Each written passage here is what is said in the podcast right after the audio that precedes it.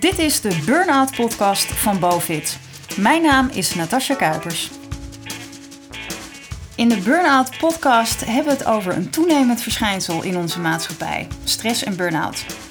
Met bijna 20 jaar ervaring in deze branche zullen we iedereen, of je nou werkgever of werknemer bent, informeren over hoe het beste met burn-out om te gaan. Welkom weer bij een nieuwe aflevering van de Burnout Podcast. Fijn dat jullie allemaal weer luisteren. Ehm, we gaan het vandaag hebben over wat de werkgever of leidinggevende kan doen om meer vertrouwen te kweken bij zijn medewerkers. En dit is eigenlijk naar aanleiding van een van onze vorige podcasts. Die ging over waarom werknemers niet naar hun werkgever stappen als ze werkstress of werkdruk ervaren. Of als ze bijvoorbeeld last hebben van een verstoorde werk-privébalans. Het blijkt namelijk uit onderzoek dat slechts een derde dit doet. Ehm, nou, wil je deze aflevering nog beluisteren? Ga dan even naar www.bovit.nl of zoek de Burnout Podcast op Spotify en iTunes. Nou, vandaag is Esther Braat bij ons in de studio. Welkom Esther. Dankjewel. Uh, zij is van de organisatie Office Rescue en helpt werknemers om op een andere manier met werkstress om te gaan en uh, het hervinden van werkplezier. En dat doe je inmiddels al zo'n 20 jaar. Bijna, ja, als we gaan ons 18e jaar in. Zo, ja. jeetje. Je hebt dus uh, ook behoorlijk wat ervaring op dit gebied. Omgevlogen. Um, ja, ja, het gaat snel hè. hey, is dit nou um, toegenomen de afgelopen jaren? Dat werknemers het lastig vinden om naar hun werkgever te stappen? Ja, dat vind ik lastig te zeggen. Want hmm. de, de, de hele werksituatie is natuurlijk compleet veranderd. Ja. Um, jij zei, um, in ieder geval zei je, we zijn mondiger geworden. Hè? Dat, is in, dat is in ieder geval zo. Ja, daar hadden we het in een van de vorige ja. podcasts over. Ja. Maar wat ik wel steeds meer tegenkom, is dat leidinggevenden relatief kort op hun functie zitten. Ja. En niet alleen leidinggevende, maar er is gewoon best wel veel wisseling. En soms is een team van tien mensen, zitten er gewoon zes in die er pas een half jaar bij zijn. Ja. En je hebt natuurlijk wel een bepaalde mate van vertrouwen nodig voordat je iets bespreekt met je leidinggever. Ja, niet iedereen heeft dat nodig, maar de meeste mensen vinden het fijn dat als een relatie opbouwt, dat je dan makkelijker iets bespreekt. En dat is wel iets wat ik zie. Dat als ze, de, ja, stel je voor een leidinggevende zit er net een half jaar. Of mensen denken, hij zit er misschien een jaar, maar daarna hebben, daarna hebben we weer een nieuwe leidinggever. Ja, dat is wel een dingetje. Dus dat dat, dat dat vertrouwen moet wel een kans krijgen om uh, ja. op te bouwen. Ja, vroeger zat je natuurlijk 25 jaar in zo ongeveer dezelfde functie. Nou, ook niet helemaal waar, maar je zat veel langer op één plek, waardoor je mensen ook beter precies. kende. Ja. En nu zie ik vaak teams waarbij dan vier van de tien mensen zitten er nog steeds 10, 15, 20 jaar. Okay. Maar de andere helft, of zes van de tien, zitten er drie weken, drie maanden, ja, twee jaar. Dus er is vaak, de, waar zijn die mensen die er tien jaar zitten? Ja. dat is, dus ik, dat is wel iets met, hmm, ja dat vertrouwen moet je rustig opbouwen. Ja, ja dus daar moet je tijd in steken. Om, eh, Zeker. ja. Hey, wat, wat kan een uh, leidinggevende hier nou verder aan doen? om die werknemer te zorgen dat hij uh, naar hem toestapt eigenlijk. Ja, als leidinggevende kun je in, in mijn ogen heel veel doen. je kan natuurlijk niet, je hebt niet alles in de hand. Hè. Als leidinggevende, je bent ook gewoon maar een persoon. Ja. Je bent een mens.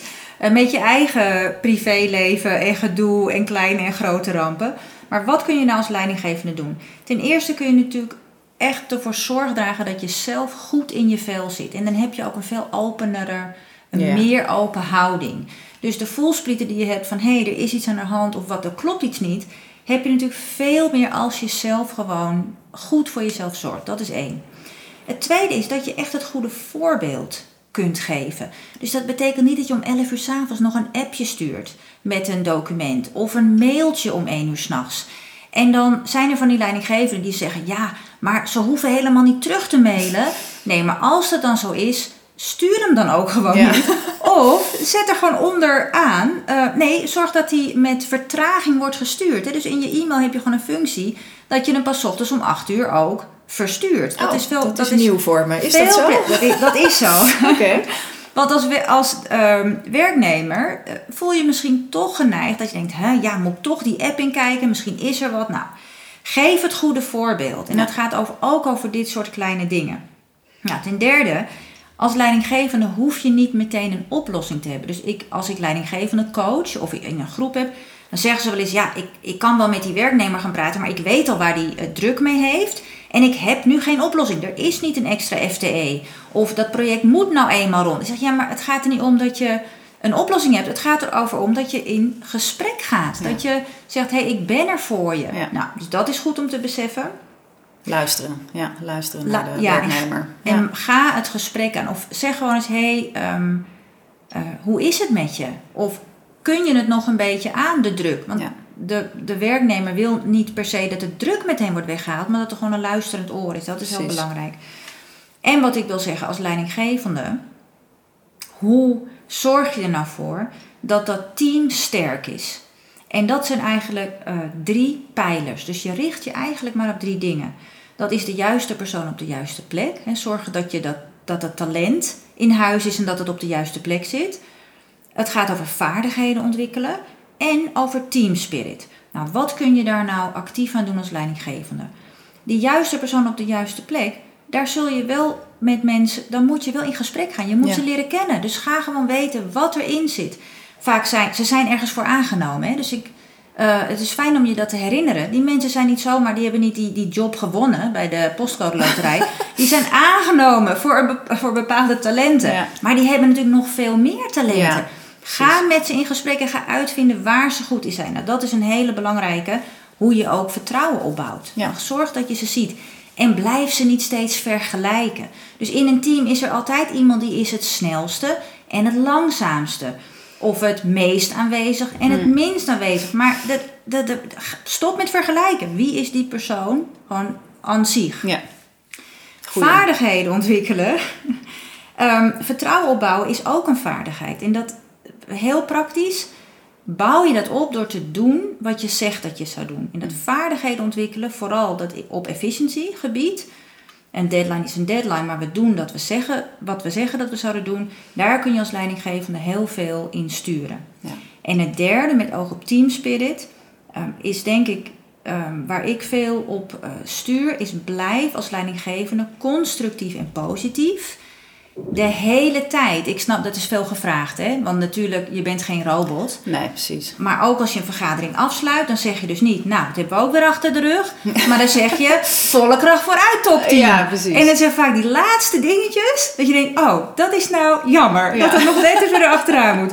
Dus ja, je hebt zo'n voorbeeldfunctie. Zorg nou dat je het team vormt naar met de potentie die erin zit. Nou, dat zijn de drie pijlers. En een sterk team hebben is geen doel op zich, hè? Dat is niet het doel van een bedrijf, sterke teams hebben.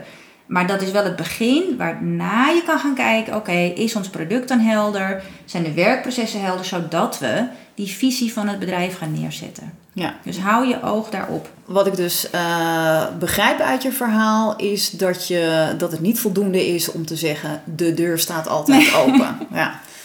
Dus nee, mijn deur staat altijd open. Ja. ik hoor hem nog steeds. Ja, of. Dat is te passief eigenlijk. Het, ja, ja. En kijk, als je deur nou open staat en je doet deze dingen, dan is het helemaal ja, prima. Ja, precies. En weet je, je deur mag, eh, als je deur altijd open staat, dat betekent dus dat je nooit in gesprek bent met een werknemer. Dat is ook verdacht. Die deur mag best af en toe dicht zijn, want dat betekent dat je in gesprek bent met iemand.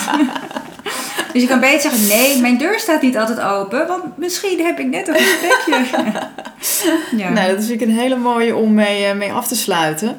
Ik vond het heel verhelderend. Uh, dank je dat je heel nou ja, tijd en moeite hebt genomen om hier te zijn. Dank je ook voor en, het uh, We hopen dat we je nog een keertje terug mogen vragen. Nou, dat zou leuk zijn. Okay, dankjewel dank Esther. Dank je voor het luisteren naar de Burnout Podcast. Wil je meer lezen over stress en burn-out? Kijk dan op onze website www.bovit.nl. Hier vind je blogs, nieuws en ervaringen van mensen die een burn-out hebben gehad en zijn hersteld. Heb jij genoten van deze aflevering? We zouden het heel erg waarderen als je onze podcast aan anderen aanraadt en of een review geeft. Tot de volgende Burnout Podcast.